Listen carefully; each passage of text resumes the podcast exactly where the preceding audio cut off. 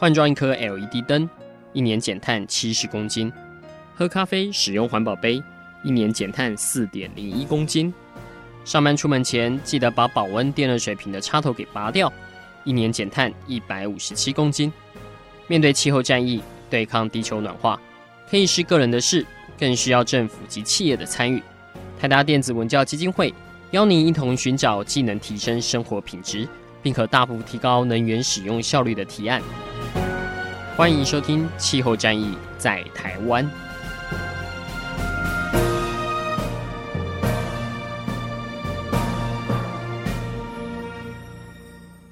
欢迎收听《气候战役在台湾》，我是主持人台达电子文教基金会执行长张扬前阿甘。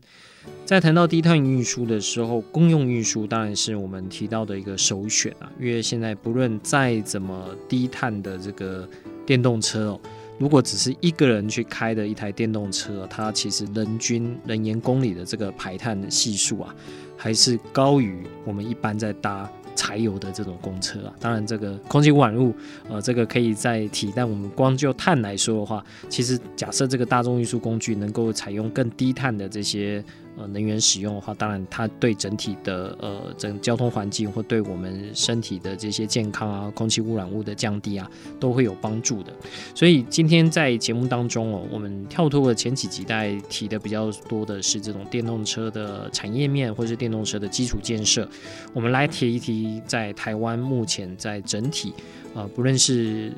在前瞻计划里面提到的这些轨道运输，或者是呃目前已经在路上在行走的这些公车，又或是现在的公车有一波这个电动化的这个改变的可能性哦，所以我们今天请到的是由台湾铁道暨国土规划学会的常务理事。郑宇哲郑理事来到我们节目当中，那他本身也是台达基金会低碳生活部落格，从二零一七年就开始在帮我们部落格写文章哦，为我们分析在台湾运用这种呃公共运具可以怎么样去达到相关的一个减碳的效果。我们是不是先请宇哲跟听众朋友打声招呼？呃，执行长还有各位在线上的听众，大家好，我是宇哲。是，呃，其实找您来哦，第一个想要问的其实。反而还是跟疫情有关。哦，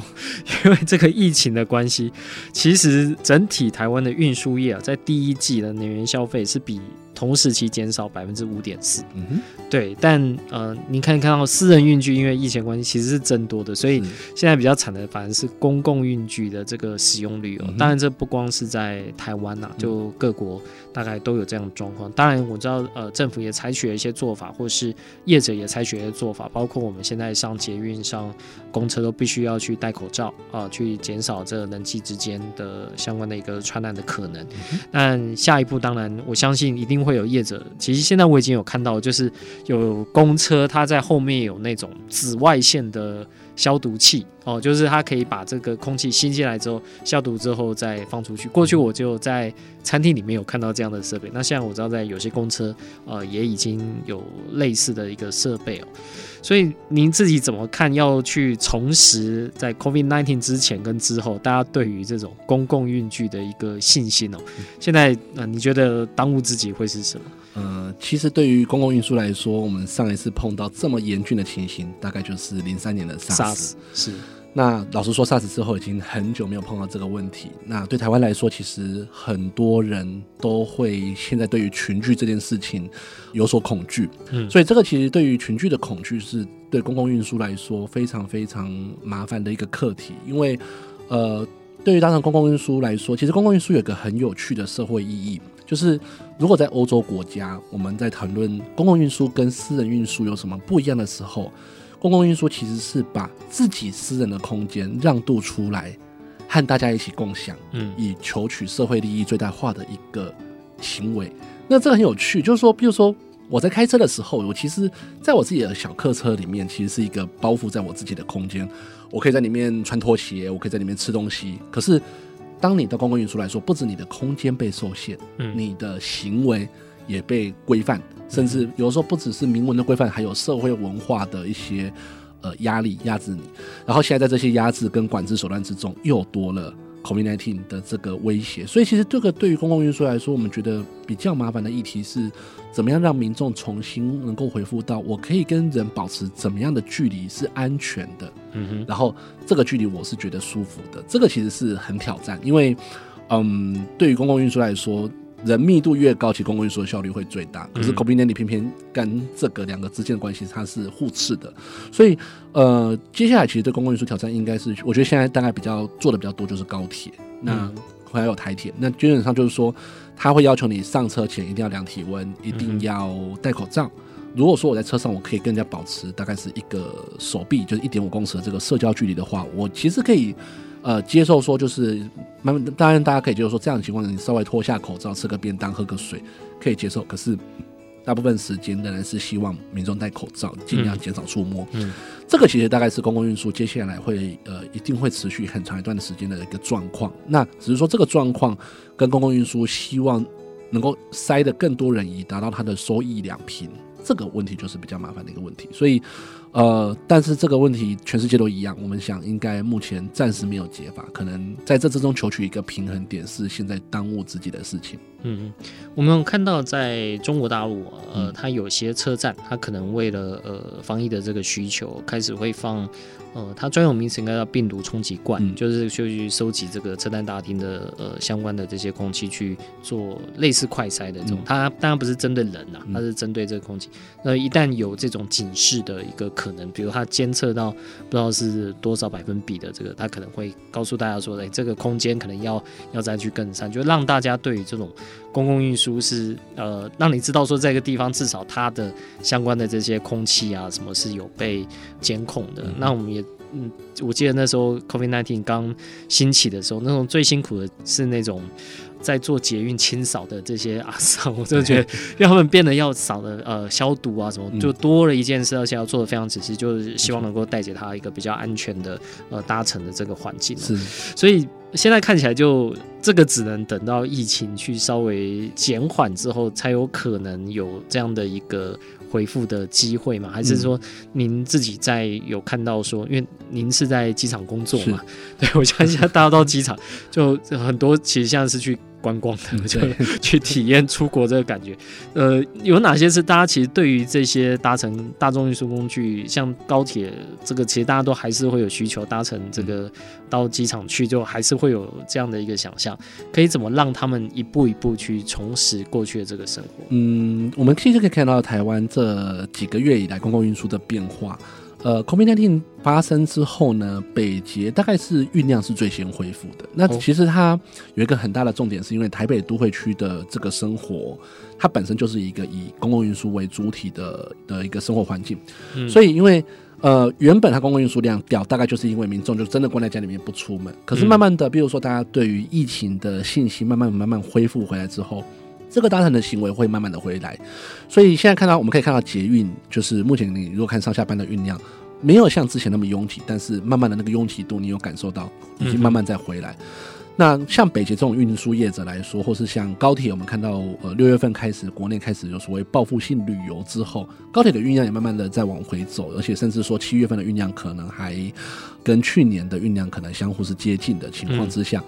呃，我们可以发发现，民众如果有运输需求，在呃相对于运输业者能够提供足够的保护的情况之下，民众这个信心它其实是回得来的。嗯哼。可是对于像是高雄捷运来说，哦，那就比较辛苦，因为高雄捷运本来对于高雄民众的这个生活。它的重要性就没有像台北捷运的那么的密切。台北捷运能够有这样的环境，是因为说穿了很难停车。台北市区就像我们现在录音的这个位置，敦化忠孝路口这一带，这一带非常非常的难停车。所以，比如说民众要到呃市中心来活动，大概大家就不会想要开车进来。但在高雄都会区来说，这个环境比较没有，所以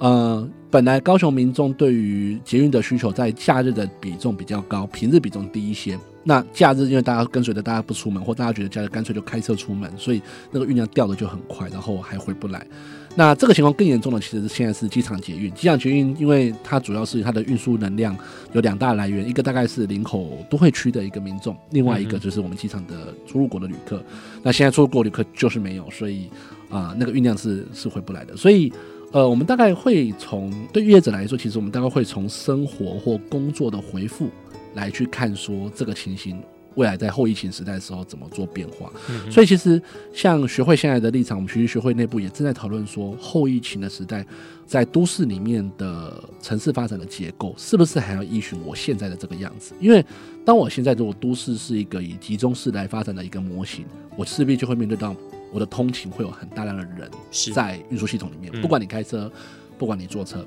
那就等等坐车这个压力就会跑出来。下个问题就又更有趣。譬如说，以前我们常常会希望大众运输可以在重要的活动肩负一些重要的运输需求，例如台北都会区的跨年。嗯，那过去大概都会希望公车跟捷运能够扮演很重要的运输角色。可是现在，如果我又想要办活动，又想要运输旅客，那这些问题该怎么克服？其实这个都。有待于呃交通管理单位有一个比较前进的动作，所以比较前进动作是说，例如说我如果觉得我的列车就是没有办法搭载这么多旅客，我就要预先去想，我是不是在一开始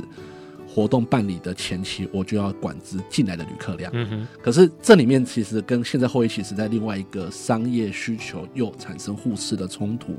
我管制你进来旅客量，等于我管制进来的消费力。是这个对于。在活动区里面的商家来说，他们就会有所抗争，因为他会觉得说我，我呃好不容易我后疫情时代我有一个呃商业活动的机会，结果你又管制商业活动的强度，嗯、那这个其实这些呃活动强度的一个管制以及。呃，疫情的安全以及现在疫情，其实我们可以看得出来，它是一个动态的情况之下，它其实需要一直很灵活、很灵活去调变。我觉得这个其实就是不只是对于运输业者，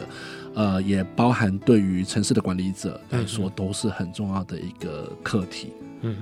所以在过往我们看到，呃，像我们现在搭公车当然很方便，因为 App 可以去查。可是您刚刚有提到，像如果哪一天确诊人数变多，你知道，我相信那一天的大众运输的这个搭乘量是会骤降，就会骤降。对，那这个时候如何去让它有一个搭配哦？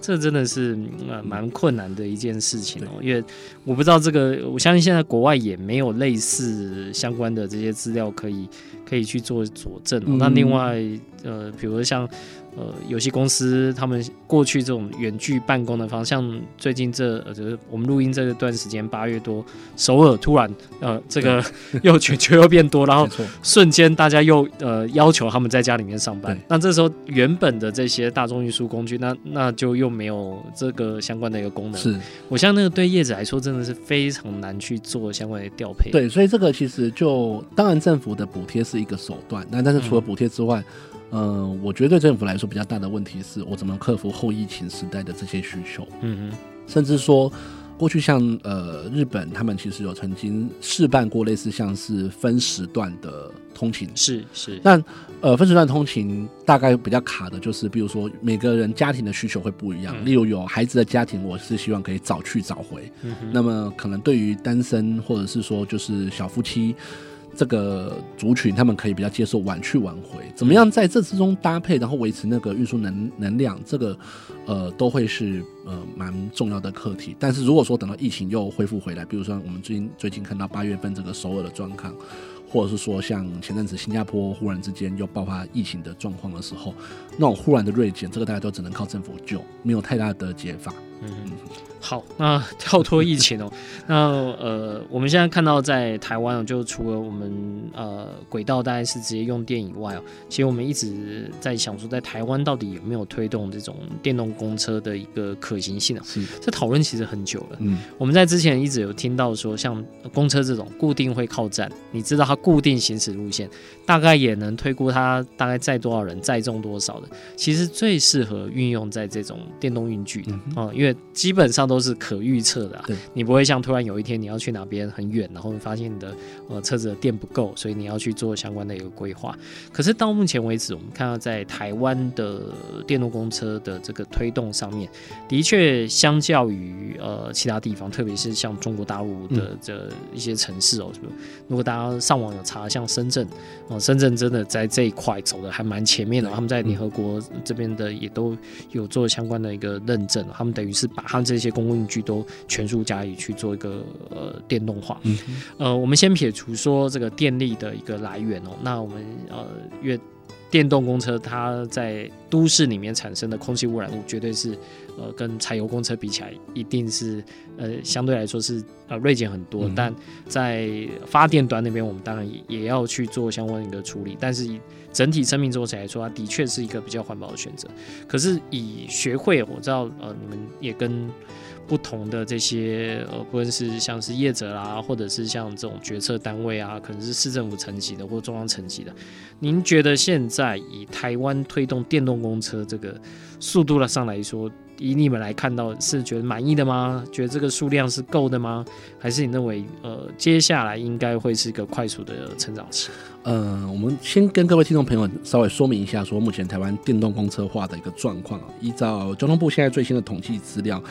目前台湾大概全国，我们目前大概有三万一千辆的大客车啊，这些是不算游览车的，就只算呃你在路上看到的国道客运、市区的公车，还有在呃像云嘉南地区或是苗栗地区，他们我们还有所谓的公路客运。啊，因为我们会把公路客运分大概分成两种，一种是比较容易跑国道的，嗯。那这个大家比较常接触，另外一个是它其实是肩负这种乡间的城乡间的这些运输活动。那它中间没有什么国道，可是大概在像比如说像桃竹苗、云嘉南、南中彰头还有花东这些地带，他们其实有蛮大的一个运输比重。那目前这三万接近三万一千辆的大客车当中呢，目前的电动公车的数量大概只有五百三十辆不到。所以大家可以在脑中里面带可以有个 concept 就是。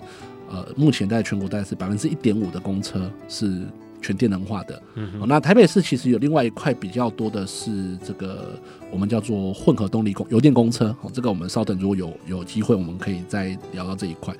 那所以其实就电动公车来说，大概这几年发展速度最快的，其实它前面是有一个经济部的一个补助计划。嗯。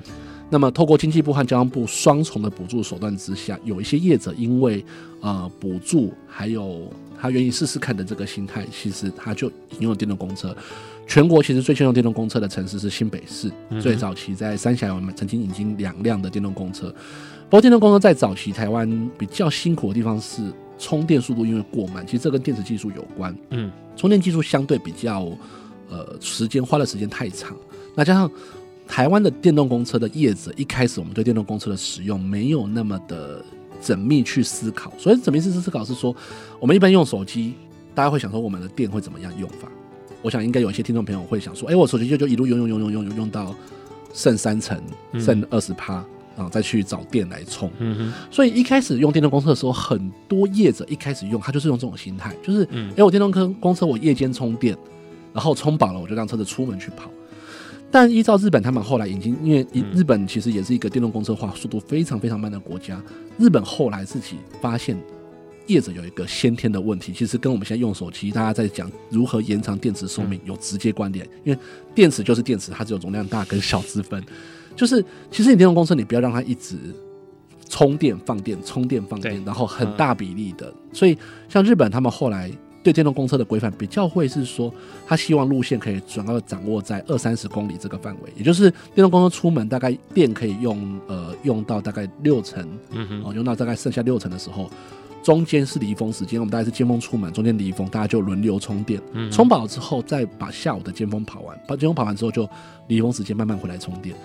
那所以我希望我的电池的寿命因此可以增加。那这个电池寿命的可靠度是电动公车业者愿不愿意继续选择电动公车，或是他认为电动公车可靠度一个很重要的关键。因为当驾驶开着公车行驶在路上的时候，当他眼看着那个电池的那个存量从三十、二十五、二十一直往下掉，然后我的场站可能离我还有也许二十分钟车程的时候，我我会有个不可靠度的感觉，是我不知道我的车子电什么时候用完。那所以在台湾早期，我们在二零一一年那个时候，其实台湾还有所谓的充电式公车，跟换电式。换电式指的是它公车上面其实有大的电池，场站里面有很大的那个电池 cell，我们可以把它想象成就是，呃，现在大家去看那个呃电动机车，不是都有那个电池的那个交换平台，跟那些交换平台一样，可是大家可以想象，它每颗电池都是上百公斤的重量，要用一台小推土机来做安装的这样的电动公车。那早期当然充电公车的主打就是说，我公车回来电池没电了，就放回电池的那个储存装置之中，把有电电池换出来。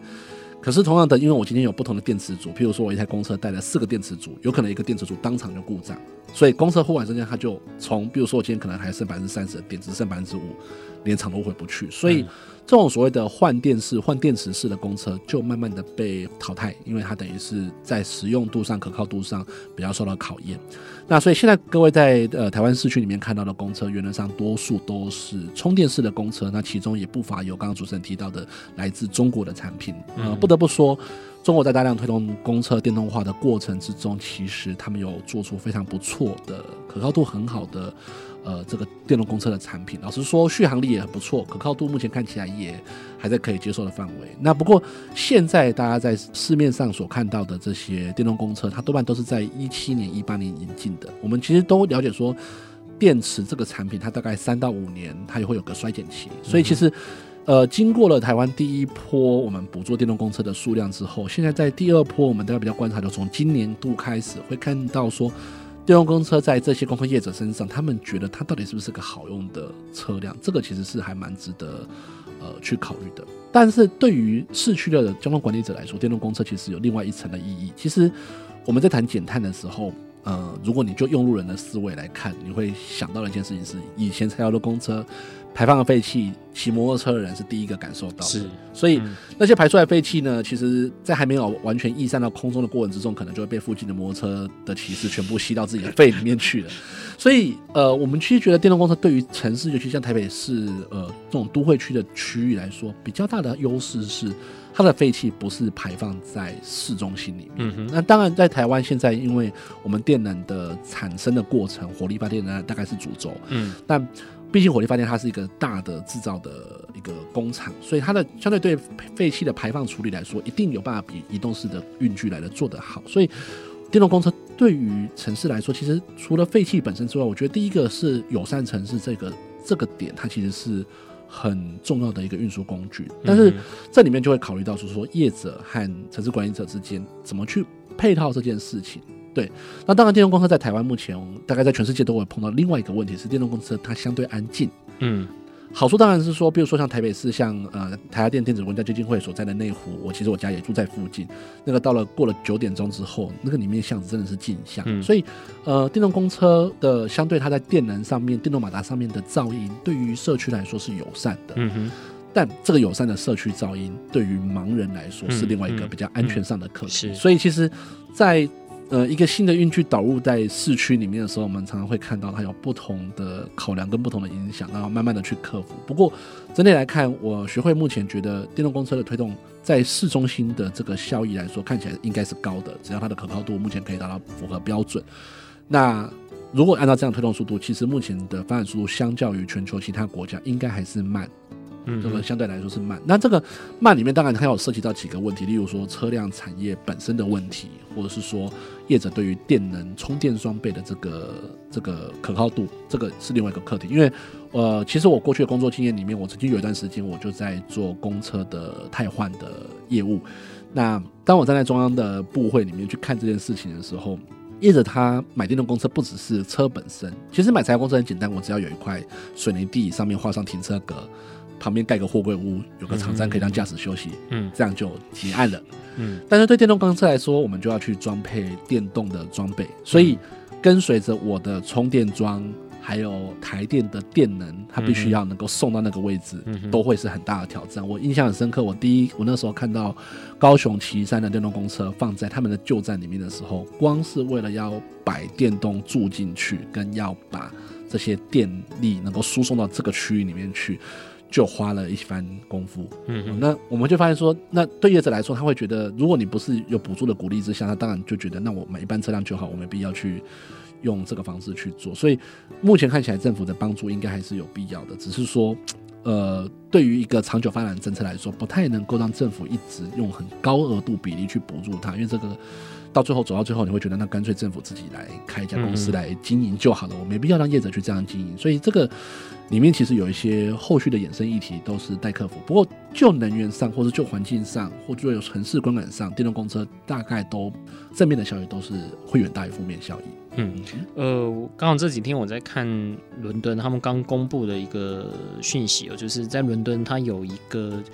现在在市中心的区域啊，它叫做低污染区啦。嗯、对，就是让这种大型的柴油车是尽量不要进去，就你在那边必须要换车，得到它这个应该是欧盟不知道几期的这样的一个标准的车，你才能那边行驶，包括像这种公车等等的。那就发现，在整体的空污量，特别是针对像气喘有直接关系的这些纳斯，呃，它基本上如果跟周遭的区域比的话，大概下降了百分之二十几，嗯，其实很明显哦。当然，你车子不进去，然后实际上对它的空污，呃，这种区域的空污是有明显的一个下降，嗯，对，所以他们当然现在在呃讨论是不是有机会让这个。低污染区就是在扩大，那是对一般的民众的健康都有显著的提升。可是碰到问题就是，呃，当民众的健康提升这件事情，对公车业者来说，那个不是他本来就要负担的这些这些成本。所以这个时候如何去做一个转化？当然，补贴是我们比较常常会运用到的一个方式。比如说，呃，我们现在其实去加油，不论是汽车、汽车，大家都有呃内含这个空污费在这里面，但是那空费的占比不是那么高。那这空污费就可以拿来呃再做一些运用。我们现在看到在台北市建制这个 U Bike，就是用空污费去做一个推动的，但也有人去批评说，这个是不是呃空费收来不应该是这样用的，应该再去做其他的使用。但我们现在看到呃一些城市是这么做，但有没有其他的一个什么原因是让业者他自己愿意去换，或者说这中间有没有什么呃实际上的一个障碍？我刚刚特别提到深圳的一个例子是。呃，在中国大陆，因为他们现在有一些大的厂商，他是把外销公车作为一个主力哦。去年我们去参与联合国的会议里面，原本的主办国智利啊，他们有一个电动公车要达成的目标，嗯、就一去看，全部是中国的厂商去协助他们，因为它相对来说价格上，这个相关的建制。都是比较具有竞争力的，所以会不会是因为这样子，所以在台湾在采用相关的一个车型的时候，呃，会受到一些限制吗？还是说，呃，基本上在台湾我们对这方面？因为就我所知，好像整车的是没办法从中国大陆进口来的，嗯，呃、必须还是要做一些转换啊。对对，那是不是因为这样的限制，所以我们在电动呃公车的这个采购上面，相对来说这个门槛垫的是比较高的？那或者是说，在政府跟业者这方面讨论上面，就除了补贴以外，对业者其实并没有其他额外的压力，说你一定要现在把我现有开的好好的，呃，虽然味道可能比较重，虽然对。市民的这些健康风险可能会造成一些提升，但是对他来说，他就已经买了，就是把这台车的这个剩余价值给使用完毕。呃，其实对业者来说，使用柴油公车有个很重要的诱因是马力，马力，马力是个很重要的诱因。嗯，可是都在市区里面。如果因为呃，我们举例来说，以我们以台北市来看，呃，台北市来说的话，像新店客运。他们就会比较有，因为他们有要往新店或乌来山区去运用，所以当我今天使用电动公车的时候，代表我的路线会受到限制。嗯，我一定只能在市区里面移动。可是，比如说，在我们就看台北市这几个大的业者，新店、首都、三重，嗯、呃，这些等等等等之类，你会发现说，它的公车其实它有些会会用到一些小的丘陵地带。嗯哼，所以我除非业者规模够大，我因为目前看起来大概是业者规模够大。才有办法去挪挪出一部分的车队，把它电动化。嗯，嗯，这个情形我们在高雄的港都客运也看到一模一样的情形，就是港都客运的，你去看它跑山区的路线，原则上一定是使用柴油车辆。嗯，那电动公车的部分大概就是很纯的市区路线。那就我刚刚提到的，也是它的路线里面会有一些限制，例如说。呃，像日本做出来，他们认为大概车子出门之后回头大概二三十公里的这个循环里程是比较好的循环里程，所以纵使续航力增加，我大概可以让我车子出去循环的时间长一点，可是它的范围就是受限。嗯、那所以那加上是说我还有充电站设置的原因，所以这几个就是我刚刚提到的马力、续航力、充电站这三个原因会让我的电动公车的使用区域会有一些受限。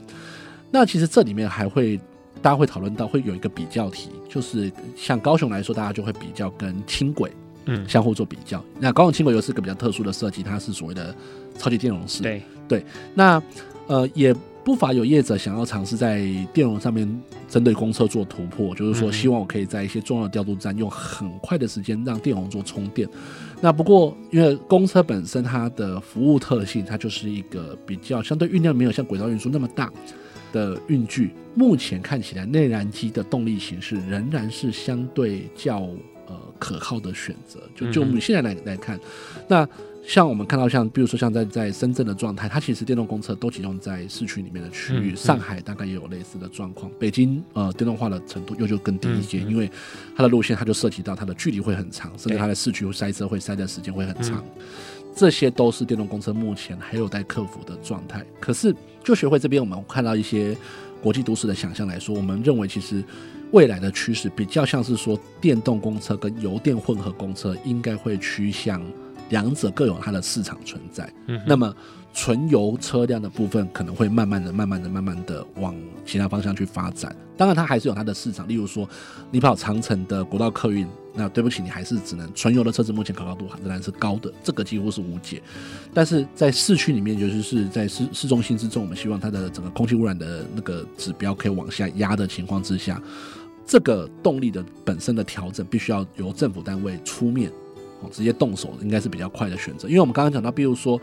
呃，就就医人数的减少这件事情，或健保负担的减少这件事情，很难跟单一项政策作为挂钩。它常常是，比如说，与其来说，像台湾最近，我们可能不止 COVID-19 状况被控制，我们可能连同肠病毒啊、流感这些 都都被控制住。那这个真的归功于大家，大家就比如说戴口罩、勤洗手的这个防疫新生活。嗯，那。所以我们很难说跟单一项政策做连接，那这个补贴的连接性它就很难很难跑出来。嗯，所以呃，过去交通部一直在推动所谓的整体绿运输，大概会谈论到这个事情。那不过呃，我觉得如果就以低盘碳的的角度来看，我觉得像日本现在他们在推的东西，有的时候他们慢慢走向更务实的低碳运输。所谓更务实低碳运输是说，我不见得只是单看每个运输工具在每一公里上面的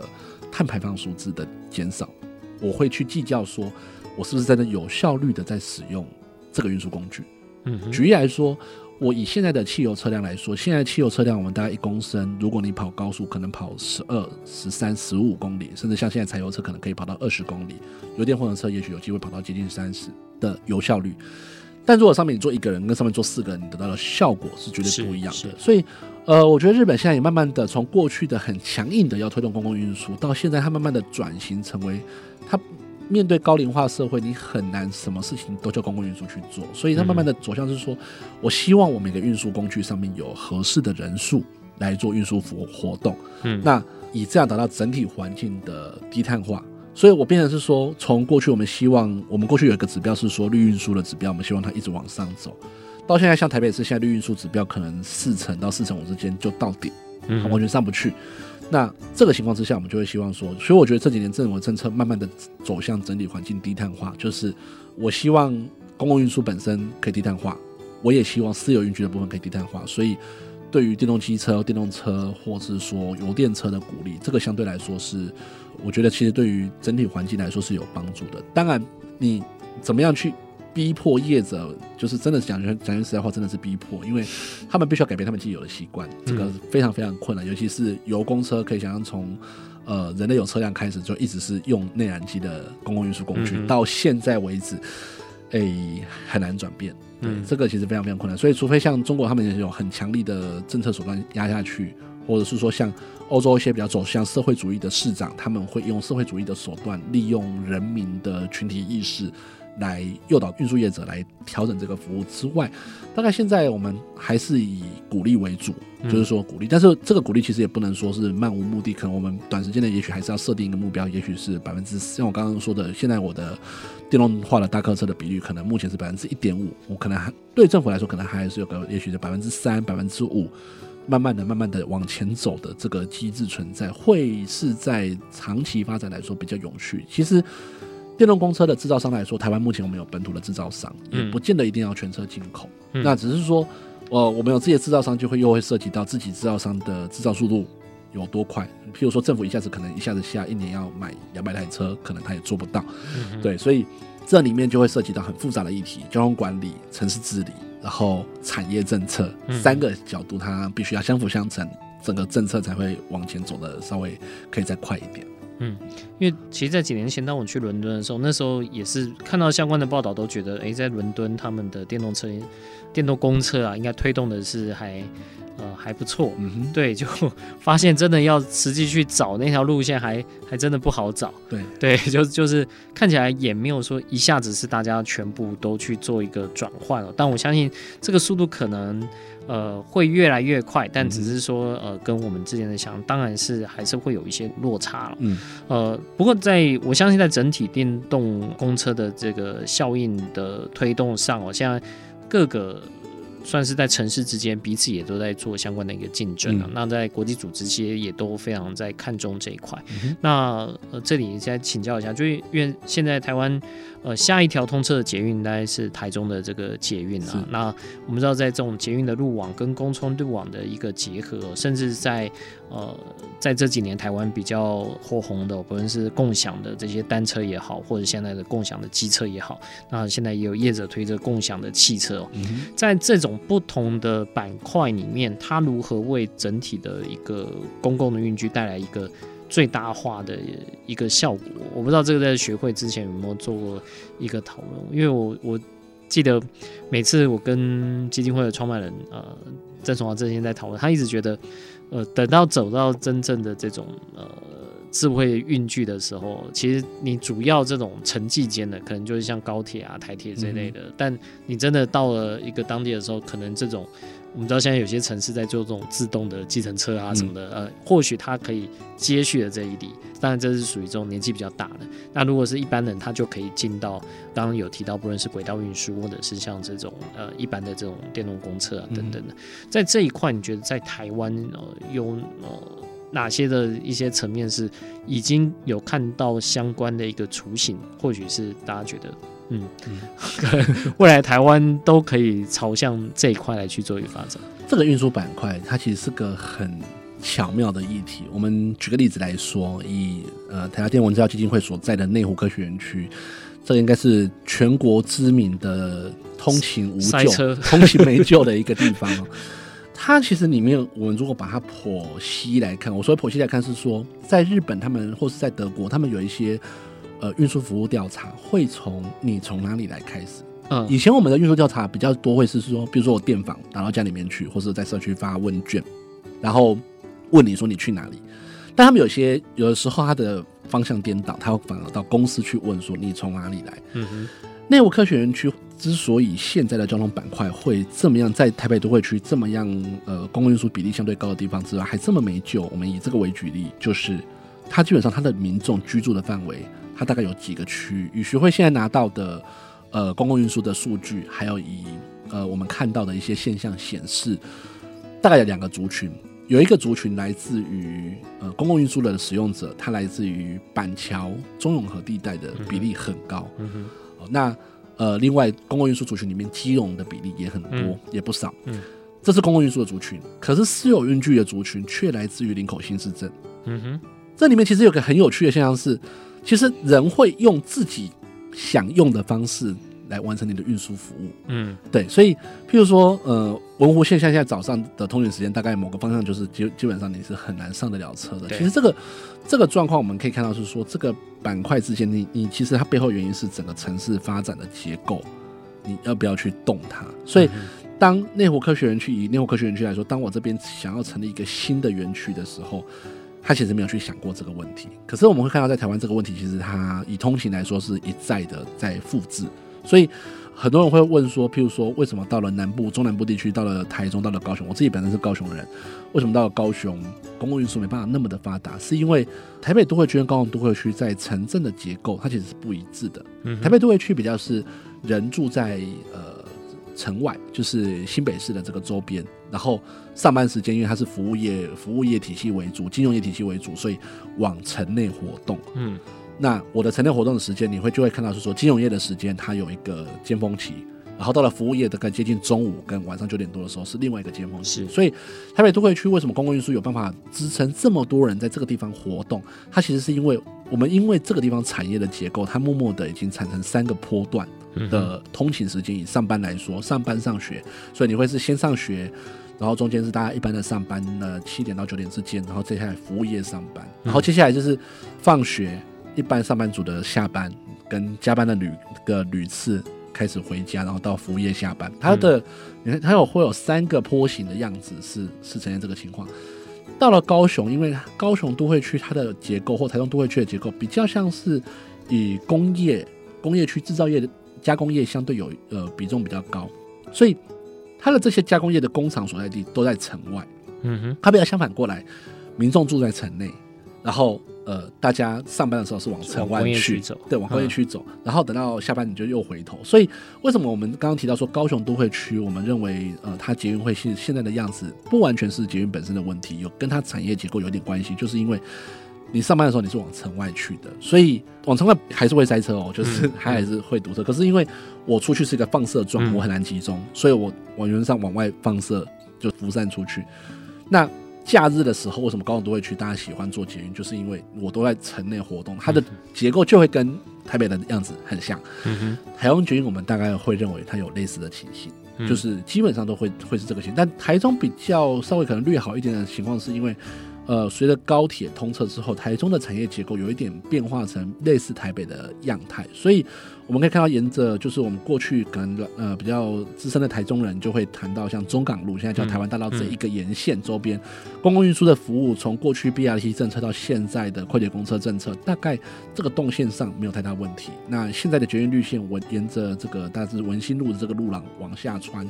大概也没有太大问题。那可是对于民众来说，我其实不是那么多人都住在这个动线上面的，不是这么多人都在这个动线上面上班，我要转乘，转乘其实才是问题的另外一点。所以北捷也是，北捷其实是到路网成型之后，它的运量才一直就是叠加的速度很快。嗯但像高雄、像台中未来、像甚至像桃园。呃，可能都很难做到这样子。其实台北都会区也不如大家所想象中捷运那么容易发展。例如像新中芦州线，在尾端的部分，新庄跟泸州的这个分叉区域里面，捷运的运量上来上来说就没那么快，没有像预期那么快。嗯、呃，文湖线本身。除了内科的通勤需求之外，大概本身的那个，你去看内湖，很多民众他其实也都是坐公车为主，因为公车的便利性还是存在的。所以这个板块的竞争来说，我们大概会从几个角度去看。其实人很现实，你的时间是成本，嗯，我的票价是成本。那其实大家会常常问说，诶，那我的时间到底怎么算？呃，学会过去看过的文献里面，以台湾来说，一个人的一分钟大概值新台币两到三块钱。嗯哼，所以你可以想想看，我如果要在一个公交站等车等二十分，我大概可以买一颗饭团了。嗯，这个这个是一个我比较普遍时间价值的一个算法。那当然，这时间价值的算法里面，你坐在公车里面，你付出的时间成本会高一些。嗯所以公车的距离，你公共运输你本来就很难远，你要远你要舒适就要提高。私有运具里面，我可能成本会低一些，塞我可以容许塞车，可以容许我在上面不变的成本，可以容许停车很难，这个上面要去衡量。然后对摩托车来说，摩托车的时间成本很贵，因为我在外面吹风淋雨，这些都是所谓的时间成本。感受越恶劣，它的那个钱会越高。嗯嗯、所以，呃，曾经有英国的学者指出说，如果以台湾来说，我刚刚讲一分钟，你如果做捷运，假设你的旅客一分钟是两块钱的话，每转乘一次。一分钟就是大概值十到十二块，所以当你在转乘的，所以转乘成本是非常非常可观的。然后如果你的转乘界面做的很烂，那大概转乘就没救。所以我们看到像可以看到像北捷，比如说你从呃中永和要往内科方向，对于很多民众来说非常非常痛苦，因为那个新庄泸州线下面接着那个呃南势角的这个动线上面，橘线这样上来，我中间还要经过，不管是经过红线、蓝线、绿线，嗯哼。都是两次转乘，嗯，所以这个情况来说，对于民众的这个呃不便性，它就会增加，那就会诱导民众去使用私有运具。所以对于未来来说，这个板块来说，呃，现在台湾走向私有运具公共化，这个的确是一个好的想法。可是它其实解决问题不只是单纯的呃能源问题，它解决问题比较多是停车的问题，尤其希望借由这个公共空间的抑制。跟运具的共有化，减少停车空间的需求，大概那个状况是比较多。可是我怎么样在这个板块上面挪移？大概有几个面向是需要处理的。呃，台湾有很多人会主张说，是不是应该在我买车的时候就应该限定我的呃私有运具平常停车的空间，这个是一个。嗯，那这个像在英国、日本、德国，他们在城市密集区域，大概都他们都做的很彻底，就是你买车你一定要指定停车空间，要不然你不要买车。嗯，那这个比较像是新加入者的外部效应的增高，这个是一个板块。另外一个就是说停车费用的提高以及停车费用的这个循环，能不能循环回公共运输，或我们整体来看循环回到绿运输，包含你对于步行环境的改善，对于自行车环境的改善，这个也是另外一个板块。但在这两个之外，比较大的。的重点其实还有一个问题，我们比较少看到是城市的规划者、城市的治理者怎么样去看，呃，我的城镇要怎么发展，这个比较难，嗯，因为我们很喜欢做一个大的开发案，然后这开发案也是可以容纳很多人，可是我们常常都不会去想到说，这个大的开发案它其实就是一个碳足迹的怪兽。对，因为你制造一个碳足迹的怪兽在这个地方，然后大家会涌上来，就会制造碳足迹，然后大家再回去，然后你要让这个地方从事商业活动，你会有支持这个商业活动碳足迹本身的的产生。这个现在比较少人去碰这个面向，因为不容易。对，所以这个部分大概现在在日本在做的多一些，就是所谓的他们把轨道系统的车站的核心点作为一个商业的中心，去减少它的碳足迹，可是不完全有效，尤其是呃，譬如说我。我今天在城市里面，我也许容易做，可是我今天这个探路机，比如说我今天讲垦丁，嗯，那就是另外一个故事了。比如说大家坐了高铁到了左营站，哇，然后呢，然后嗯，好像只能开车，然后好，纵使我今天高铁到了左营，左营坐了客运到了垦丁，横村站下车之后，嗯，我还是没有讲。所以这种所谓的探路机的最后一里路的串联，有的时候呃，必须要政府官员自己设身处地，真的是设身处地的去想。那像。我的家庭里面，其实我们家长时间，我我虽然现在有小朋友，可我长时间我都是采用我们家的公共运输在生活，嗯、所以，嗯，比如说我做房子的考虑，我买我在租房子的考虑的时候，我就会去想到说我家里公共运输的场站有多远。可是，如果你不是设身处地去想这些事情的时候，你就很难达到这个效益。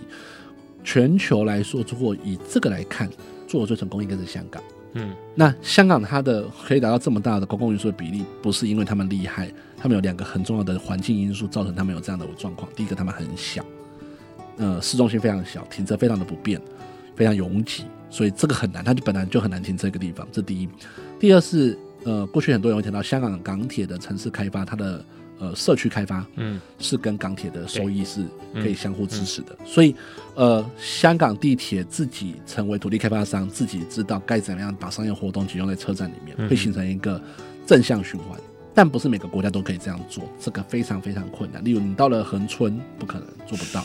铁定做不到。对你，你要那些商家跟客运业者配合，他们很难，他们基本上做不到。所以，呃，其实那里面有很多的对话与沟通与互动。其实我们觉得，这台湾还很有很长的路要走。学会的目的也是希望能够在不同的地方刺激这些对话。其实有更多的对话，你就可以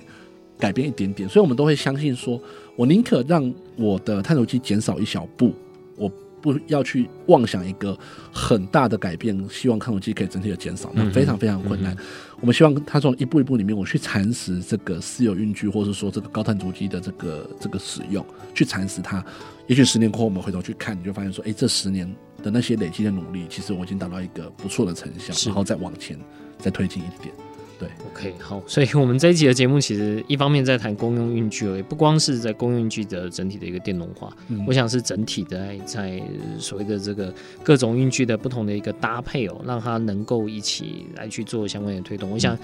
嗯回归到以人的行动这件事情，你如何让刚刚提到这个最少的这个付出的时间成本哦？是对，我觉得这这就非常有意思哦。就是大家到底你愿意花多少钱在做转乘，都要愿意花多少钱在你采用各种的这个运具上面，那整体做一个考量。嗯、我相信，就像呃刚才呃理事所提哦，就是当你呃可能一两年看不出一个效果，但你把它这个时间拉长之后，的确这一整套的一个习惯，我相信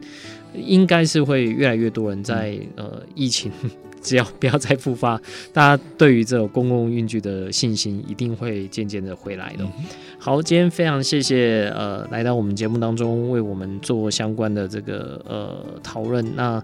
我相信接下来应该还有蛮多，就是在这种公共运具的议题上面，可以我们再去做一个交流。我个人对于台中捷运接下来通车之后，到底会带成什么样改变，其实还蛮好奇的，嗯、因为呃。